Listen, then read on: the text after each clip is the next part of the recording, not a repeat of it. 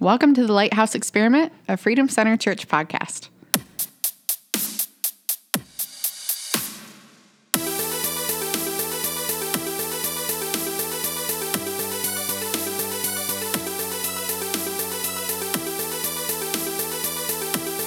Welcome back to the Lighthouse Experiment. Dude, this is such a good episode. Um, my dear husband, Nick Chandler, is on the episode today. So, myself, my hubby, and Jim Perkin.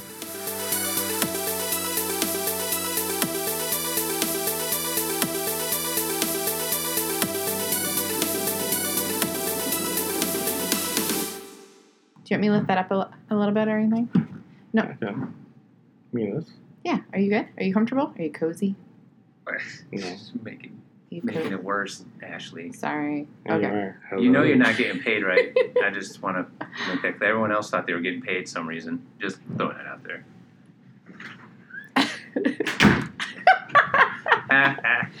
You know, I think the last episode that he was on was technically like a sound effect too. Remember, he like did that one like hello truth Yeah, those are facts right there. Facts. So Thank you, Johnny Franklin. thanks, John. Johnny. Cool. No, the, um, so this week we're excited. Um, Nick and I get to interview you, Jim. So we got to talk with Roger Kahn um, the week before. So now we get to interview you. And this is fun because it's been a minute since we interviewed you pretty much about right. um, your veteran experience because we did a lot of that when we first started the podcast and stuff. So this is fun. Let you Well, start. first, what motivated you? Well, okay, so basically, I didn't do so well in high school. You know, I had a less than 2.0 GPA when I had graduated. Moved- My dad got transferred in his job out to Colorado, and I took advantage of moving with the family. Okay. Um, it was an interesting story too. Sidebar: He had actually they had offered to set me up. You know, um, at the time we had moved from California. We lived in Naperville, Illinois. So they offered to set me up like in an apartment, and I'd get a job and stay there, or move with the family to Colorado. I opted for obviously the skiing and the sunny skies of Colorado, and so I spent. That was in '88. I graduated, so from '88 until early in 1990, what I did was delivered pizzas and went skiing. That was it. And then uh, summer of 1990, I thought to myself, man, you're going to have to do something. And then my dad told me that I probably, college wasn't going to be my thing. Quote, bro, college is probably not going to be for you. And he kind of, the, all the different, slid all the different brochures across. He was a Marine. right? Yeah, he was a Marine. I didn't want to do that. I didn't want to work for that organization because they seemed like way like for real. So like everything I knew about them and all the movies and all this other stuff a little intense. seemed a little intense for me. yeah. Yeah, So- yeah, they are. I, I got a brother brother that's a Marine. Yeah. So, It's something. so once a Marine, always a Marine. That's what he always says. Uh-huh. I picked Army. So I had worked as soon as I figured out I could make my own money. Okay. You know, and that that went years before that. As soon as like all my brothers, or both my brothers and me, same thing. As soon as we could get- our own cash and have it, and not have to be really responsible, just have our own cash. So then our parents didn't have to necessarily Yeah. buy clothes and shoes and stuff like that. Then we were all about it. So Yeah. other than taking up a space in their house and that kind of thing, I was paying for my own stuff anyhow. You know, they set me up with a car. I remember on Isuzu pickup truck. Oh, It was dope, dude. It was so cool. yes. That thing lasted forever. I gave it to another family, and it lasted, I think, well No over 200,000 miles. Dude, that's awesome. So really, that was only motivation. It wasn't like someone you really admired or something like that. That was in the military, and it was just one of those things where it's just Gotta do something, got to do something. right? I wasn't. If I had been like, man, I don't want to do the military, it would have just been. Uh, they would have encouraged me to get into some kind of trade, probably, or Okay. just find a job that I could stay with. And, you know, it wouldn't have been, there was never any ultimatums like, you need to do this, we're going to kick you out. It, but it was this time to consider Yeah. a big boy job, you know. So, I mean, I did honestly, I tried, I tried junior college and like didn't even last a full semester. I Okay. took a couple classes and it was just, to me, it was just dumb.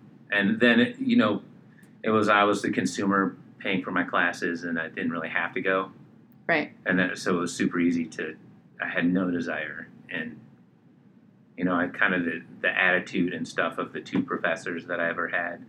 I was like, dude, like, you're, you're coming across like you're the be all end all of this this work arena or this topic, Right.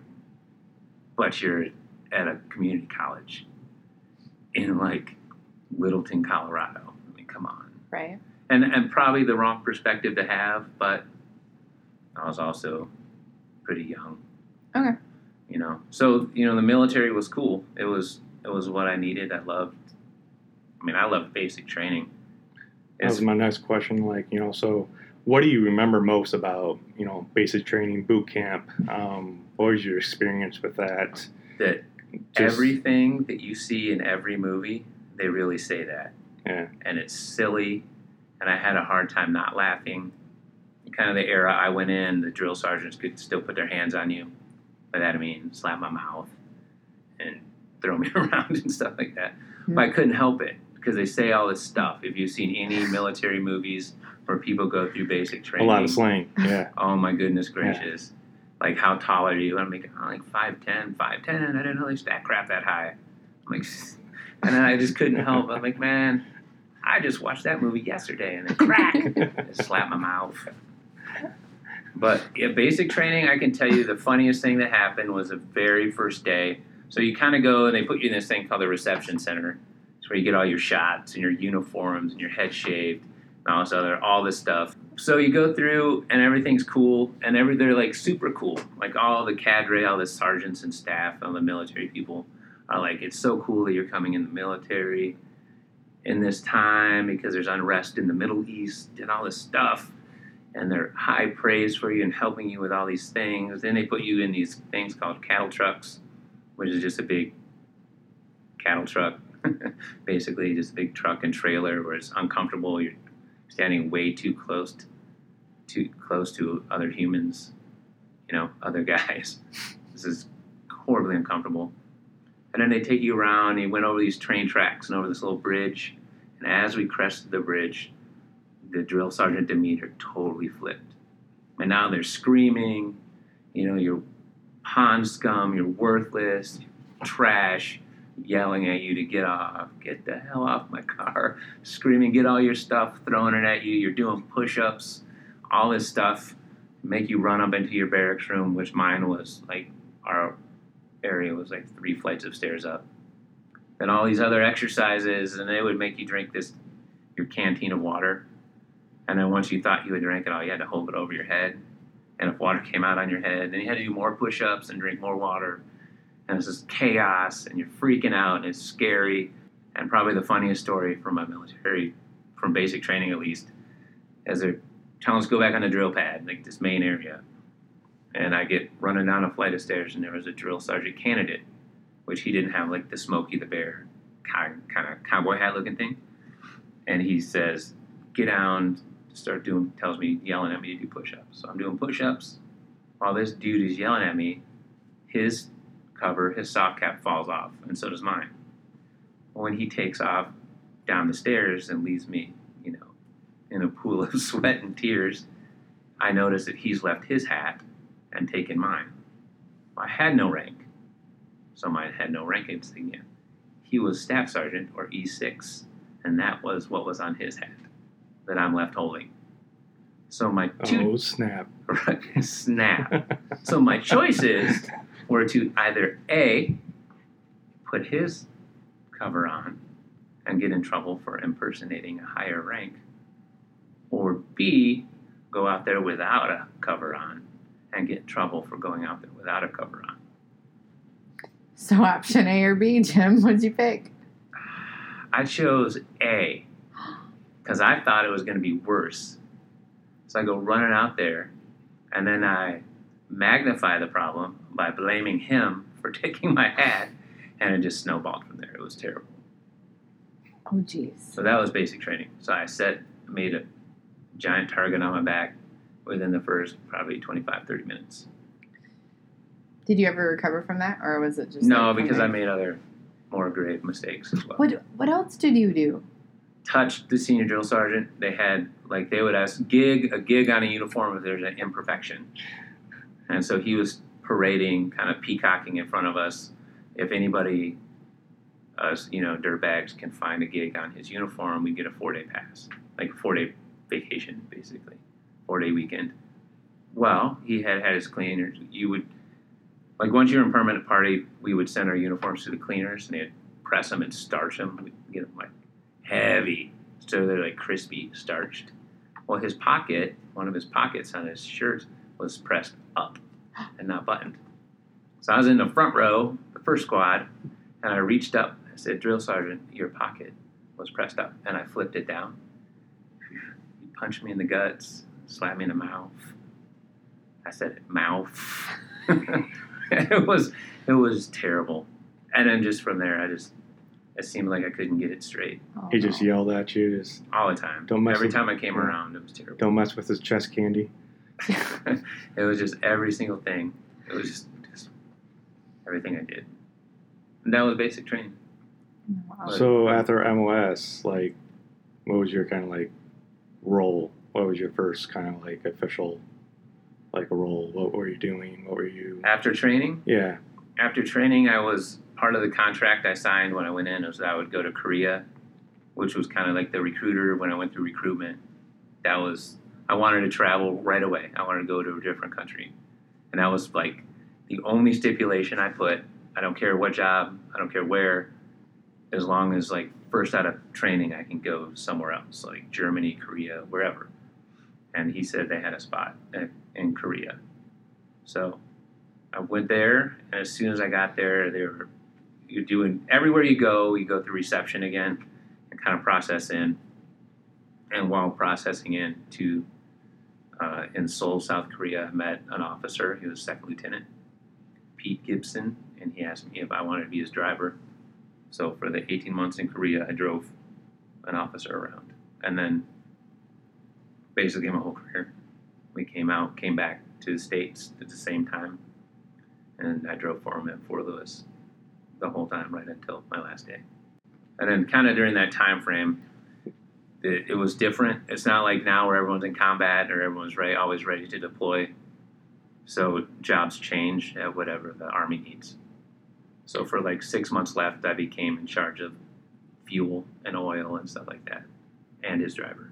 Now, was that was that normal to have, you know, a driver for that long? And I would think it would be because, especially that high up, Yeah, they you want they- someone that you can trust all the time, right? right. And once you're comfortable with that person, you're, you're Right. kind of good to go. It so, just so it worked out because we went to the same place, obviously. Like if, but yeah, when that happens, guys will keep their drivers, and then that's like a whole network of, like a whole little clique, if you will, of guys. All the drivers are always, always together.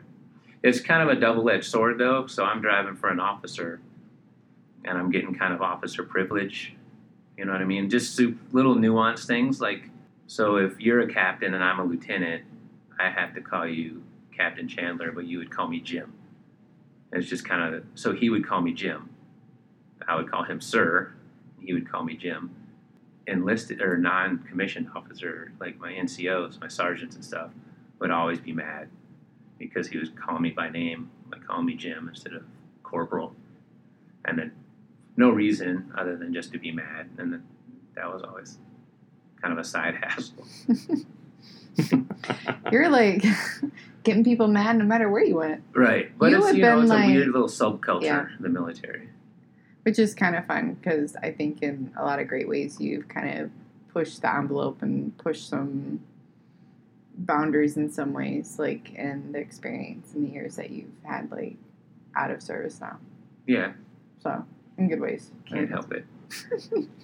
So, just being a driver and everything like that, obviously, there's probably some stuff you just can't talk about simply just because he was a lieutenant, and there's probably certain things that he did that were probably classified and what have you. Right. Um, but was there a lot of just smoking and joking? You know, as I say in, a, in the military, just just goofing around, or um, when he wasn't there, or did you have a lot of downtime when you, you know, just kind of dropped him off, or or So- waiting, or how how do you usually handle that? So kind of so in Korea they don't have POVs, they don't have private vehicles. So anywhere he ever had to go, at any time I had to be there to pick him up in a Humvee and, and drive him. Okay. I was like literally his always assistant, except for off duty hours, obviously. Yeah. And well, even then sometimes, but you know, and but when you're in the states, they drive themselves around in their own, unless it's during like the workday. If he's going somewhere where other drivers are going to be, it was kind of in this when you're in the states, it depends on the circumstance. But if I wasn't with him, I'd just be helping out in whatever his office. Basically, so what you are is his secretary, his assistant, you know, and his driver. In the states, you're more like his runner, you know, and stuff like that. So especially as his rank got higher, like Munchie was a major, then yeah, it was just In a way, you're kind of his gatekeeper, right. You know, as In a well, lot of ways. and just like a CEO with their major assistant. Uh-huh. You know, they're like, "Oh, you're assistant," but that person has a lot of power Yeah, and just a lot of just privileges and just the ear of the CEO. So you Right. had the ear Yeah, of the lieutenant. So and then I also had the same, just because due to the nature of the unit or the regiment we were in, I had the same clearance, okay, just in case, in case for deployment purposes and stuff like that. okay. That's cool. Did you guys have real conversations? Like, do you feel like you guys really got to know? You know, like he there's that that break of position. Right. So he is your superior, but do you feel like like as a like that camaraderie to spend that much time like serving with somebody all the time? Like, what, Yeah. how is how did that dynamic work? Um, we had that. We had it like it's almost like now I have I work you know on the ambulance. I've had the same partner for the most of the time, so it's just like that. Um, it's a little different dynamic in the states because he had his family and stuff like that. In Korea, they weren't there, so most times it was just and this dude was like he wouldn't fit on first sight. He wouldn't fit the military kind of stereotype so he wasn't part of that kind of Go Boys network or anything like that. You know, he went to a lot of schools, and in the end, he was, you know, Ranger qualified, Special Forces, all that stuff. You know, but super tough guy. But like to see him, you'd be like, huh? It's not what I expected Yeah, you know but yeah so overseas because it's very different because it was overseas is interesting because most people just stay just annihilated drunk the whole time especially in Mhm. korea. There's nothing else to do.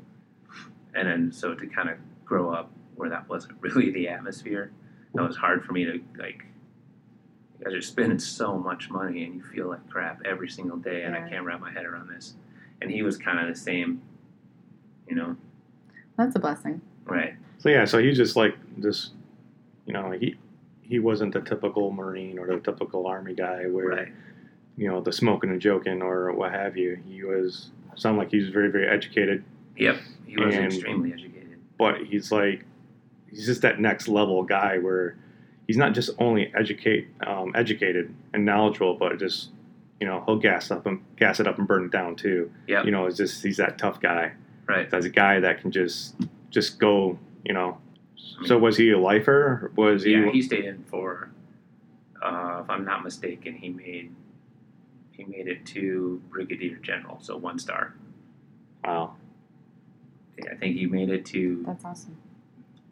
made it to full full bird colonel, super quick, and then took some time, and then by the time he got out, if I'm not, it was either he was a colonel or a brigadier general, and that's that's just first level of general. So Yeah. but still, I mean, that dude had a star. If that's Yeah. But yeah, so when I got out, it was such a struggle. Then I started having some animosity towards the military for a season or two, which was really like misguided because I was really mad at civilians for being civilians.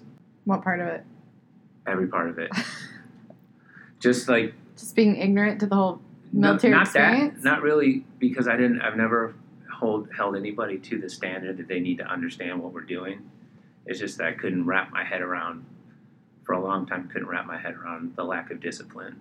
Mm, yeah. You know, and and just certain things that I would struggle with. Like I remember getting a factory job and being told we had to work overtime, and like, I mean, and you know, maybe some of it was I was ignorant to the normal civilian world because I didn't know what that was. I know what is what is this? What's this overtime you speak of? And the foreman was like, "Well, you got to stay an extra hour, but you get paid time and a half." And I would be like, "What? Like, I'll stay three extra hours, dude. like, what are you talking about? One." And everybody else would be super mad that they were making us stay late. And I was like, and I was used to all those years of just you. You You're on got your orders? all the time. yeah, you got your orders. This is what you're doing. That's what we do, and we don't stop until someone says stop. And it was and it was fine. But all in all, the experience was in the military It was amazing. It was getting out of the military Sorry. that took a while. So while while in the military, though, you pretty much were was in Korea the whole time, nope, just for a year. just for your. So I was what in it was. for Sorry. so six and a half years I was in, Okay. and then the first so it's like so I did basic training, and then AIT, and then I went to airborne school, and then I went to air assault school. So by the time all that's done, that's basically my first year, real close. Then I went to Korea. I was, I was there for a little longer, a little more than a year, because they did a little stop loss thing, where they had like some miscalculation probably by somebody in Washington, so the troops numbers are down. So then they keep you for a little bit longer, which was cool. I didn't mind Korea, and then came back to Fort Lewis, and I was then I was on Fort Lewis until So were you? Did you ever get to go to the five-sided um, puzzle palace, the Pentagon? Anything? Nothing. no. Okay. And you were really wanting to go out of the country when you first enlisted, but then you spent a lot of your time. So you never went anywhere else other Well, than Korea? I went from from Fort Lewis. I did short deployments to South America, Okay. Oh, yeah, but yeah. short, I forgot about that, yeah. short like fourteen to twenty to thirty days, and then back At a time. back and then back. Okay. And you were still his driver Yeah, when you do that. Not Okay. necessarily driving there when we'd be there, but I I know, still but- his. Yeah. So was that a choice? I mean, how much of a choice did you have to continue? Like, if you had wanted to go serve again in another country, could have you have requested? at a like a reenlistment. Okay. I could have. Okay. And so I reenlisted once to stay right where I was and do right what I was doing. Okay. And then my first marriage, actually, we were just getting ready to get married. So what happened with that is that was all getting ready to happen, and we actually were going to get most of my battalion got deployed to Montana to help with a wildland fire. Oh, wow. It was interesting. They'll use the army for whatever. Yeah, yeah. So I got out of that because we were getting married. And then it was that kind of that scare that I was like, dude, I don't want to have kind of what like last time when Roger was speaking to. I don't want to have this family or trying to have this family or raise a family and constantly be worrying about being deployed. Yeah. And that was the kind of battalion I was in. It was we were always ready, always ready for deployment. So that was when it came to time where I was like, I gotta I gotta rethink rethink priorities and stuff like that. actually Ashley and I were talking like this morning about just like different things and different things that I have experienced and what have you and uh, my time of possibly going in the military and everything and in, in reality was is so I experienced a lot of things. I you know I wanted to see if I wanted to do it before I just joined. Um, and I got that I guess advice from my brothers because both of them are in the military. Um, so I, I I knew a couple of people and I did different things like clearing houses, stuff like that, and just being around the guns and the sling and everything else, um, and experiencing a little bit of the gas chamber. Um, Ah, that yeah, that sucked, and a little bit of OC stuff too in the eyes. Ah, ah. But anyways, the cool thing about that is for me is you know I at least had a choice, you Right. know, and I can I was able to do. I'm not doing this. You guys don't have a choice, like you said. Once you're in, you're in. Right. And I I guess where I'm going with that is simply, you know, the main reason why I didn't go into the military, and I think it's probably one of my biggest regrets, is um, I, my brother. He's really he's, he's a wise, very wise person, but at the time he's like, it's just not what it used to be, Right. and it's just it's just I wouldn't do it. It's just not what it used to be, and so and that's how he explained it. Do you feel that, you know, your time in the military, um, and the time now, it, is there major differences? Is Oh, it yeah. something that Yeah, there was there was huge differences almost immediately. It went from like I said, where they, I mean, they kicked in the shins, punched in the guts, you know, face slapped, made to do just ridiculous PT, always stressful, always yelling at us. Things like you you know you go in chow hall at lunch, and it was that was meant to be super fast, but kind of the rule was like everybody had to be done eating by the time the first guy eating was done eating. and a lot of times usually the tallest guy went too, right? Right. So My then- brother was always the short shortest, Right. and um, because I'm like I don't know three four inches taller than him, but he's just a short guy, and he just had to just chow, just like Right. he had to shovel it in all the time. And yeah, so so a lot of times it'd be that, right? So if the first couple meals, that first dude that went in there was scared to death, so he was just chowing, and then there the rest of us would be and never even make it in the room, you know, because he didn't realize, and that and that aspect, right, is to build a team, like understand that we all have to, like everybody has to work, be cohesive, and work together. See, in my mind, just tell everybody that ahead of time. but but that loses the purpose of it, right? right, right. But- Cause, yeah, because the whole point of being a team is you, you're not going to be able to communicate verbally all the time. So you need to kind of read each other really, really well. Yeah. And Just so, underst- yeah, it's That's just the intense, man. understanding. But like, so, but to your question, by the time I'm like four years in, it's already we're having new privates come through, and it's already where they have these stress cards, where like they didn't want to be yelled at for the day; it was too much. Like I just can't even today. They could can't present that, and they'd be left alone. Can you do that, Ashley? They can't even. Margot. we digress. Anyway, sorry. we digress. But but that was it. That's what had happened, and it's progressed like that. The further it goes, So like a hall pass in a way they got. It's just yeah, kind of. so then the drill sergeants weren't really drill sergeant anymore. They they were just kind of Kinda like- babysitters on Prozac. yeah, You know, kind it of was, happy all It was the just a time. and- weird, just a weird time. okay. And I think I don't know now. I don't know many people. You know, one of the one of the our youth kids here at Freedom Center Church just he did kind of like this split service option. So we went to basic training between junior and senior year. And then he does senior year of high school, then he'll go back in.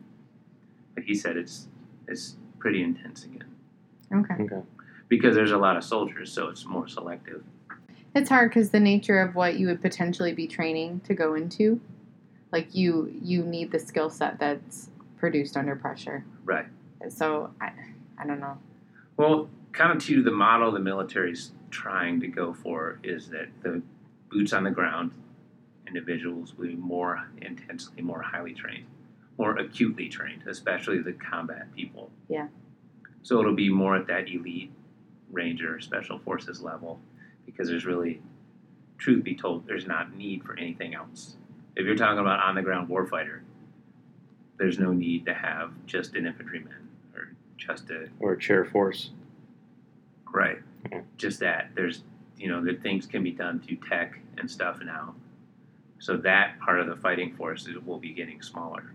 So the training's becoming more intense. So it's it's changed quite a bit. So to you though, like, what does it really truly mean though to be a veteran for you? Is it something that you have a lot of pride in? Is it something that, um, and when I say pride, like as in not like, look at me pride, but like just respect. That's a good question because in the last episode I kind of touched on this, but for me, before coming here and kind of digging in and being part of Freedom Center Church, I didn't even think of it. I mean, I've always obviously I've always known I'm a veteran, but I never thought of it from that respect. And in a lot of ways, to this day, I can't stand. Like I know what's going to happen on Sunday. Hmm. I already know. Yeah. Pastor's going to want us to stand up and I really don't entirely like that. But he actually, Pastor Jim, explained to me that it's what I'm what I'm doing is honoring people by letting them honor me.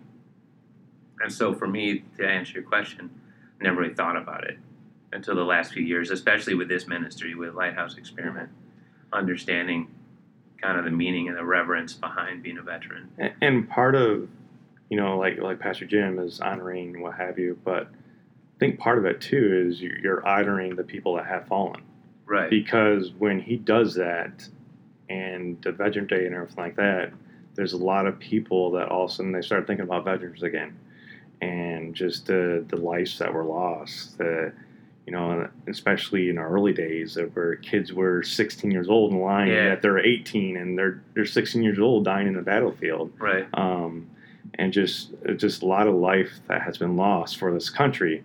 And I think that's something very very important that so many people take lightly now, and just and I've always been really really respectful to veterans and hope well I hope I have because in reality they, they did something that a lot of us just couldn't do or don't want to do Right. because Yeah. you know even going back to me i at a point where you know i probably could have done it and i probably actually did probably would have done really well but i just didn't want to because guess what i want to be able to leave if i want to be able to leave to be frank with you I, Yeah. and and and and I, I think this has a lot to do with how i grew up though too because anyways that's another episode maybe another thing another day. but with that being Oh. said um, he keeps on. I'm finally talking, and he keeps on coughing. I'm sorry. I don't know what's It's okay. I forgive you because you know what? You're a veteran. Oh. So, but sure, all kidding yeah, aside, it's so much of what the uniform represents, Yeah. and not just you. And even for us, for myself, even for the last three years, to have somebody um, that we get to like learn so much about because I didn't have any direct family members that served. So my I'm just a good old civilian in the good old civilian world without any scope of this. So it's been incredible for me to know more. yeah, it's just. I think it's again, it's just important to honor the veterans, honor what they've done, what they, and there's some things that we're just never going to know what they've done because there's some Right. guys that's just what they've seen and what they experienced, and they don't, they don't want to talk about it, and that's part of, you know, why we started the whole lighthouse experiment Right. is to create a bridge, you know, from veterans to us to a, com- a community to allow people to be in a way in a comfortable zone to talk about things and Yeah, and help exactly. process things and because there's so many things that just as you know uh, uh, um, a person that I know that's a cop and and he was military as well and just the different things that he's seen experienced and you know how do you process that how do you go home to your wife and just you know turn that off Right. so um yeah how, how do you turn that off did you did me knowing you now i think you haven't really turned it off because you are you still you're very very mission oriented Yes. and when even if you don't really want to do something you just you just take the orders still Right. you just you're like you just grind your teeth and just embra- exactly embrace the suck right you know as i Mhm. say in the military just brace the suck Because um yeah, that's just how I was designed to be. yeah I think that's been beneficial for myself, for for me, to understand that that's how God created me. That's how I was thread together to be an operator. So I'm not the operations manager at Sports Ambulance because I can. That's not me. I'm mm-hmm. not designed for that. yeah That's why I'm, you know, fixing to turn 50 and still work the road, is because that's where I, that's where my wheelhouse is, and But you've been able to impact so many people Right. because you are such a great communicator and you are so open about your life and your experiences that you've been able to influence a lot of people. right So where I couldn't if I was Right. And that's a lot of the heart of Lighthouse experiments is to be able to come alongside people. And so you're able to do that in a very active way with what you do. So you're just you're just in the right place at the right time. You were born for such a time as this. Right. And so it's And that's yeah, that's awesome kind of answer the question of what it means to be a veteran or how important it is. Is that's just a lot of that, a lot of my growth in that has just come along with this whole project and the obedience of it. awesome. Well, it's really good. I think Yeah. it's fun to kind of get a new side of hearing your experience and Yeah, and how you've served. So, but thank you for everything that it represents and everything that you have given and served for Oh, our for sure. country. So it's awesome. Will you stand up, please, for so we can honor Want me you? to stand up the right real now? Jim Parkin, please stand up. I'll stand up. Thank you, thank you, thank you, thank you. Awesome. Well, thank you so much for being with us again this week on the Lighthouse Experiment podcast. You can check us out on Instagram, Facebook, Twitter. Super grateful for Freedom Center Church and your resources in the room to record. And we'll, we'll catch you next time.